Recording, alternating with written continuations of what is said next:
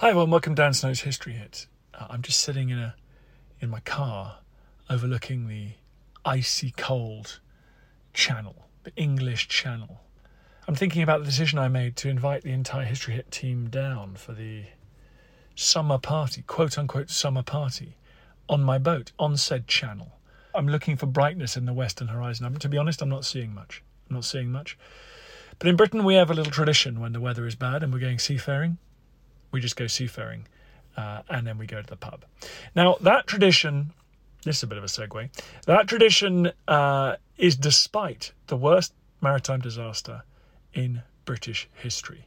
That is according to the latest history on the White Ship disaster. 900 years ago in 1120, the only legitimate son of Henry I, William the Ætheling, he set sail from Normandy for the relatively straightforward journey with a southerly wind across the channel to the Solent, where I am now. He never made it. They smashed into the rocks less than a mile out of harbour in the middle of the night on a freezing cold night. Nearly every single person on that boat died. Only one person told the tale. It was the White Ship disaster. Never before or after was so much of the ruling political and military elite of the Kingdom of England wiped out in one accident. And that event has got a new book out about it from Charles Spencer. Charles Spencer's been on the podcast before. He's talked about the escape of King Charles II. He's written many other books. He's descended, of course, from Duke of Marlborough and the victor of the Battle of Blenheim and other battles. To give him his full title, he's the 9th Earl Spencer.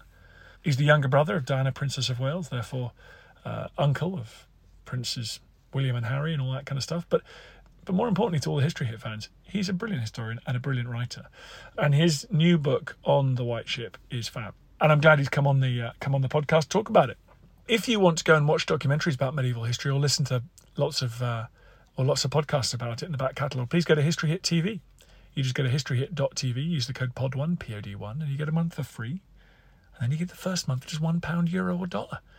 Go and do it. Go and listen to Charles Spencer's previous forays onto the podcast, as well as many other people. So please go and check that out. In the meantime, enjoy the Earl Spencer talking about the White Ship.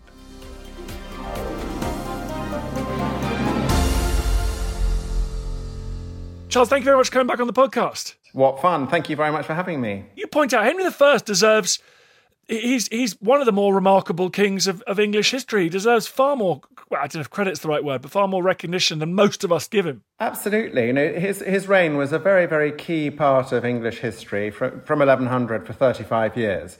And we live with the consequences of his reign. He set up very strong financial systems, and we still have his exchequer in place today. He got a grip, really, on the overmighty aristocrats in England and Normandy. He asserted royal power. He was a very effective, I say by our standards, probably quite ruthless and cruel, but by the standards of the day, necessarily powerful, effective king. One of the greats, I think. There is a sort of central problem, isn't there, in this period, and it runs through your book, which is of succession. And particularly succession in a trans-maritime state. We've got England and Normandy. They were fighters, weren't they? What I learned writing this book really was that when somebody died, first of all, they went from a very elevated strength and position to total irrelevance. People fighting over the jewels on William the Conqueror's corpse while he was still warm. And then William Rufus, you know, shot in the New Forest and left to be lumbered back in the back of a cart to Winchester for burial. And every man was for himself. There was this very terrifying period for most people who were in the know between one king becoming dead and the next one being crowned. There was no law then. You couldn't be prosecuted. If you did something terrible, you hadn't broken any king's law. So the essential thing for the powerful people in England and Normandy was to fill the vacancy as quickly as possible. And both the key times during this period, Henry I seized the Kingdom of England. He really had no expectation of it. He was the fourth son, but he was on sight. He rushed from his brother's corpse, William Rufus's corpse, to Winchester and on to London to become crowned. And everyone was quite glad to have a king very quickly. It was only once they had him that they thought, hang on, his eldest brother, Robert, should have been king. Everyone knew that. He had just distinguished himself hugely on the First Crusade and was heading back to claim, well, he didn't know he had a throne, but he would have claimed the throne as soon as he learnt of William Rufus's death.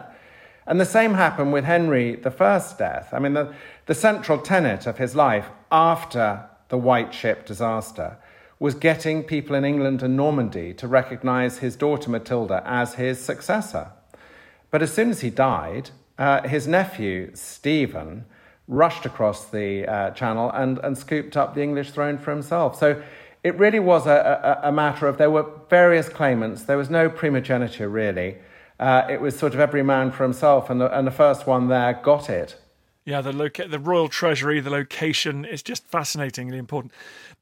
So as you say, William the Conqueror dies. He's already at odds with his sons when he dies, which seems to be a Norman and Plantagenet. Well, and to be fair, Stuart and Hanoverian, and who knows, possibly even House of Saxe-Coburg and Windsor and everything problem.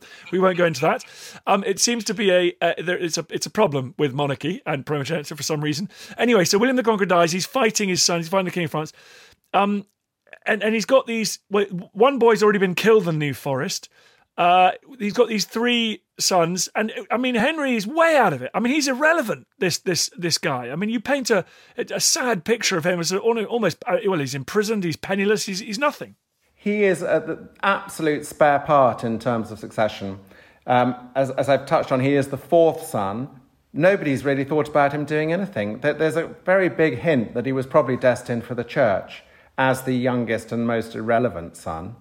And then his two surviving brothers, when William the Conqueror dies, they use him when it's convenient. He gets no land. William the Conqueror leaves him money, but no land, no title, and he's basically told to get on with it. Now, that leaves him at the mercy of his two much more powerful brothers, Robert, who controls Normandy, and then William Rufus controlling England, who are at each other's necks most of the time anyway. And they use him as an ally when it suits them. But yes, they imprison him. Yes, they take his money off him. He has a miserable time. This man who becomes a sort of titan of the 12th century spends his youth as a wandering knight, really. He does spend quite a lot of time in the company of the ladies, doesn't he? Even during that time. He loves a lady. He is our most fecund monarch, I believe. We know of 24 children. Two of them were legitimate, William and Matilda. And then we know of 22 others who he readily acknowledged. And actually, I have to say for Henry I, that was quite a sort of noble thing to do. A lot of royal and aristocratic sires of illegitimate children just moved on. But Henry looked after them, promoted them, used them for his own benefit very much. He arranged marriages around Europe to suit his interests and to further his power and to establish himself. And it's always the way with history, as you know better than anyone. You look back and you realise Henry I had a solid reign of 35 years. But early on, he could easily have been dispossessed, and he needed to build up alliances across Europe to make sure that he could stay in power. And we are all descended, surely, from Henry I. I'd say that I was trying to work it out, but there must be millions of people descended from him. I mean, 24 children. Imagine they all had three children who survived into adulthood. And then you cascade down the generations. I mean, yes, I think we all carry a little bit of Henry I in us. Yeah, and I think Adam Rutherford, who's been on this podcast, the geneticist, would I'm sure, prove it. So now, and then I guess let's come to this key moment. I'm sitting in the New Forest talking to you now, just a couple of miles from my house. He was hunting with his older brother, William Rufus, who, by the way, I didn't realise, I mean, he did not get a good press. He was awful. He would just go around his followers, raping, pillaging his own country, even during some quote-unquote peacetime. I mean, just a brutal king. Yes. I think what attracted... William the Conqueror liked him the best of his sons, and I think it was because he was a very competent soldier. But my goodness, he was rough.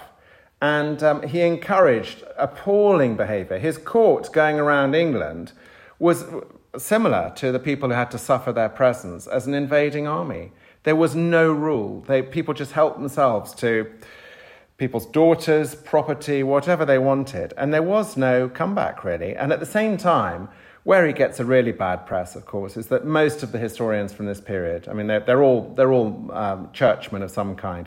He had a total disregard for the church's authority, and he used to keep bishoprics and archbishoprics vacant so that he could enjoy the income. And he only ever sort of came good whenever he was particularly ill and he thought he was going to meet his maker. And occasionally he is brought into line to, you know, do the right thing for the church. But he will always get a bad press because the church wrote the press. True, of course, a very important point to remember. So he's hunting in the New Forest very near me, a big piece of royal forest which William the Conqueror established, throwing off locals, and for one of his sons already been killed there. And tell me what happened on that day. Well, it was a dangerous sport. I mean, you're quite right, not only had one of William the Conqueror's sons died already from hunting, but William Rufus's... Robert Curthose is the oldest brother. His one of his sons had died earlier that year. So on the morning of that August morning in 1100, William Rufus has had a terrible night of nightmares, and he's had visions of his blood being taken out of his body through steam, and he's a bit shaken up.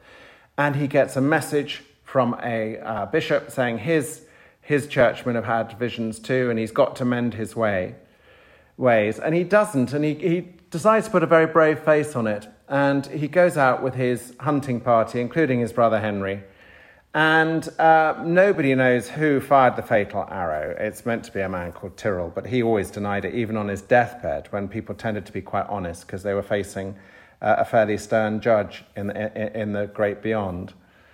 And it's interesting to me that no one ever said that Henry did it. Henry killed his brother, because he is the one who would benefit the most from it. And I think what happened was, it probably was an accident, we don't know, but the arrow went straight in and killed William Rufus pretty much outright. And what finished him off was he staggered to his knees and then fell forward and drove the arrow through himself.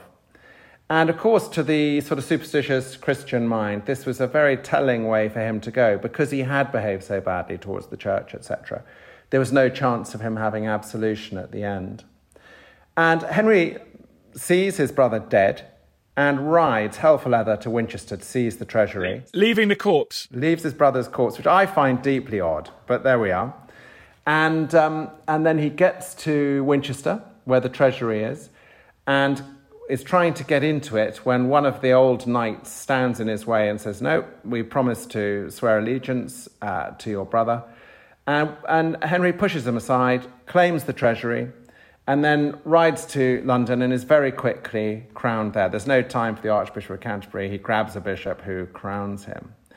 And it's so interesting, Dan, when I look at this, I mean, this period is new to me. In the medieval mind, once somebody had undergone coronation, they became divinely blessed. So once you were king, it was really a difficult thing to take you off the throne without incurring God's wrath. That's how they viewed it. So it wasn't just a ceremony. It was a divine rubber stamping that you were God's representative on earth. And then he had a very tough time, because people were very quick to support him when there was a possibility of chaos without a king on the throne. But then people thought, well, hang on. People had a very low opinion of Henry I from his childhood. A lot of the higher aristocracy and his royal cousins saw him as a bit of an oaf. He was seen to be too obsessed with hunting, and he would ride out into New Forest with his own pack of hounds and his own horn, and it was seen as a bit in for a dig that he became a sort of hunt servant rather than being one of the leading figures of the royal court. And very quickly, Henry showed his skill, I think, as a diplomat, by coaxing the exiled archbishop into his hands and said, "Look, please, I recognise you. I want you to come back." He'd been exiled, Anselm, had been exiled by William Rufus. And he said, "Come back, I'll recognise you if you recognise me." And Anselm crucially said that people had to support Henry, and that gave him breathing space to form his own foothold of a dynasty. There's a few sieges and things that go on, and he imprisons his brother. And you're rather sweet about his brother Robert, who's a bit of a muppet, despite good performance in the First Crusade. that was the sort of peak of, that was the highlight of his life. He gets imprisoned by his younger brother Henry, and ends up, but rather comfortably, rather enjoys, I think, just throwing off the ambition of the oldest son. And I mean, how long is he in prison for? Oh, he's in prison for decades, for about 40 years, I think. And what happens with Robert Curthose is he was an appalling ruler of Normandy, and he would have been a catastrophe for England on the basis of how badly he did in Normandy. And you're right, the only thing he did well was fight in the Crusades very bravely. But he had no idea how to rule. And I think you're absolutely correct. I think he found, very comfortable time in jail was absolutely fine. And we find him towards the end of his life writing poetry. He's moved to a castle in Wales, and he writes about an oak tree. And I think he was probably very relieved to be taken away from the front line of brutal medieval ruling. I tell you, I'd be relieved. Reading your book, I mean, I was so struck by the just insane. I mean, it just... the various lords of Poitou and Anjou and various Maine, just... I mean, it was like a bag of eels. I mean, how did you even begin? How did they... sort of imposing peace was just an annual project. Start again at the beginning. I don't know how they survived, half of them. And, of course, half of them didn't. I think one of the problems they had was the role of Christianity in all of this. So a lot of particularly in England, there was a sort of fight between doing right by the church and doing right as a king. I think that the only way to survive in these times was to have very rigid rules, which you stuck to. And the most appalling episode in my book, in the whole tale of Henry I, is the way he treated the basic laws of hostage-taking. He brokered a peace between one of his illegitimate daughters and her husband and some neighbours by making them swap each other's children as hostages. And Henry's daughter lost patience with the boy hostage she was holding and had him blinded. And the father of the boy went, as understandably, outraged to Henry and demanded his rights. And so Henry agreed that his two granddaughters, his daughter's daughters, would be blinded as well and have their noses cut off as the sort of wrongful part of a hostage situation that had gone terribly awry. And I'm afraid that's the one bit where I just can't get my head around this time. Isn't there some way? I mean, here we are. I mean, you do anything to observe that the rules have been broken, but to preserve your granddaughters. It's just an astonishing... But to me it says, these were the rules, and Henry I stuck by them. Well, his daughter took matters into her own hands. Tell everyone what she did. Well, yes, she pretended she wanted an audience with her father, and then whipped out a crossbow and tried to shoot Henry I. But she missed him.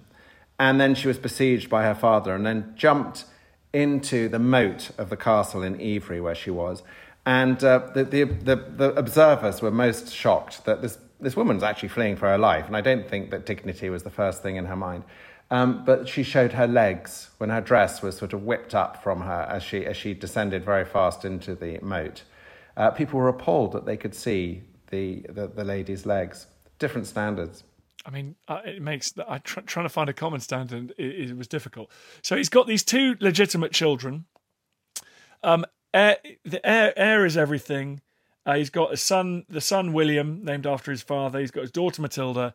Then tell everyone it happens on a cold night, just as he beats the French kings and just as he establishes absolute certain dominion over his French lands. They go back to Barfleur, and then what happens? Barfleur is the common stop-off point for voyages to Southampton, and on a normal day with a good wind, it would take 10 or 12 hours. So Henry arrives in the port of Barfleur, and a man comes forward who declares himself to be the son of the captain of William the Conqueror's flagship in the invasion of 1066. And he says to the king, I have this ship, the White Ship, and it would be my honour to take you back to England in triumph. You've defeated the French king, you have power now, and your son is recognised as your heir. And Henry's always very organised. He says, no, I'm fine, I've made my arrangements, but it sounds fun, your ship looks marvellous, and... yes, I'll put my son William in your ship and various others. And so onto that ship gets the flower of the Anglo-Norman aristocracy, including the only male heir to the throne, a couple of Henry's other illegitimate children, nieces, nephews, bureaucrats, generals, and 18 women of rank of countess or above. So it's got a lot of very important people, 250 passengers of the highest note. And they decide to get stuck in to an awful lot of wine in Barfleur harbour. The prince is very flattered because the crew are overawed at the honour of having him there. So he shares the wine with them. They all get rip-roaringly drunk too. And then some point towards midnight on the 25th of November, exactly 900 years ago, they set off in the night. And the cry goes up that they must race to England and try and beat Henry I there, even though his ships had a several-hour head start. And so the 50 oarsmen bend their backs. The helmsman gets a bit overexcited and I think miscalculates very badly because he drops the sail too soon, which adds to the speed. There are a few very obvious rocks outside Barfleur. One of them is called the Quai Boeuf Rock. And the White Ship goes at great speed into this rock. The drunken sailors scramble around with their staffs and pikes and try and push the White Ship off, which only succeeds. These are clinker-based ships, so they're lip over lip of timber. It breaks open the timber. And the passengers start to cascade into a very, very cold sea. And the one survivor of this shipwreck is a man called Baru. He's a butcher from Rouen who has... Well, he's basically followed these rich people onto the ship to try and get his debts paid. And he watches this sort of ghastliness unfurl. And at one point, he's lying there with one knight who, at that point, is alive. And the ship's captain swims towards them on their broken mast and says, "Look, where's the prince?" And the butcher tells him, he said, I saw the prince. He was bundled into the only rowing boat and was going to go to safety with his bodyguard. And then he heard his sister, the Countess of Perch, call for him and furious that he wasn't coming to help. So he ordered the little boat to turn around. And at that point, all these people who were thrashing around in the water for their lives grabbed hold of the side of the lifeboat and they all went down, including the prince. And this is so appalling, this news, that the captain of the White Ship decides to let himself die, just goes under the water and is never seen again. And then the butcher's rescued by some fishermen, first light the next day. And then the terrible thing is, who's going to tell Henry? You know, Henry's a very tough and unhappy man most of the time, but who's going to tell him that 3 of his children and all of his greatest men and women have died? I mean, it's too brutal. But I heard the story of the White Ship. I never realised it was on a flat, calm night about a mile offshore. This is the thing. So people heard it on shore, but because everyone on the ship was so drunk and noisy, when they screamed for their lives, people just heard it and thought, oh, the party's reached a new crescendo. They didn't realise that there was something really serious going on. In fact, people said that they could hear the screams across the water for many a mile, actually in the ship that Henry was on. But whether that's, wanting to be part of the tragedy, I don't know. Amazing. So Henry loses his only son. He attempts to get Matilda on the throne. Reminds me of Maria Theresa in the 18th century. It must have been devastating for him because he takes it within weeks. He's married some young woman desperate to try and sire more sons. It's so interesting because I don't know what happened here. I mean, it was definitely from his side that there was no children because his second wife, who was this great beauty, Adeliza of Louvain, she went on to have 7 children with her second husband. So there was no reproduction problems there. Although the bishops tried to convince her that she had a problem with her womb, she did not. And I don't know whether by this stage, Henry was in his 50s, which was old then, and whether he was impotent or sterile or depressed and couldn't, whatever it was, I have no idea. But the upshot was that she travelled with him. This young, beautiful bride was by his side the whole time because he was desperate to have another male heir. Nothing happened. And after about 7 years, he realised that things were looking very desperate. So he had his leading aristocrats and churchmen swear allegiance to his daughter Matilda's succession, which they all seem to do quite happily, whether in Normandy or in Northampton, down the road from here. They swore allegiance, but it meant nothing. To be honest, I think that the prejudice against a female ruler was based in practicality, in that a lot of the ruler's business at this time was leading people into battle. But of course there was this sort of fundamental prejudice against what women were capable of doing and not capable of doing. And Matilda had proved herself to be very useful, as she had been married to the Holy Roman Emperor, as he would be known now, and had done a very effective job, you know, sitting in for him occasionally. But she wasn't given a chance in England. And it's odd because it's so clear that there were so many impressive women about. Henry's first wife was very impressive. Henry's sister. You picked out two fantastic people there. They're really impressive, yes.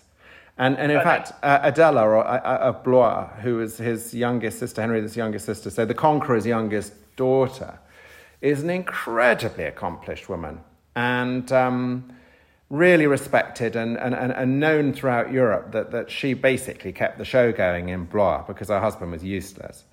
And in fact, it's one of her sons, Stephen, who seizes the throne. And she becomes even though she retires to a nunnery, she's an important factor in pushing her children forward. Yeah, well, they would have been a lot better off. And then, of course, Henry II marries is both the son of Matilda, and he marries a remarkable woman as well. All available on other History Hit podcasts. Anyway, Charles, tell us what this book is called. It's called The White Ship, and yes, it's very much. It came out of I had to give a talk in Leeds Castle about the queens of England, and I thought I'd throw in the unknown, the nearly queen, Matilda. And people were much more interested in that than they were in Boadicea or Lady Jane Grey. And then I spotted this 900th anniversary. And I do believe, you know, I'm taking Titanic into account, I believe the White Ship disaster remains the greatest maritime tragedy this country's ever suffered. Amazing, powerful stuff. Let's leave it there. Thank you very much indeed. Thank you.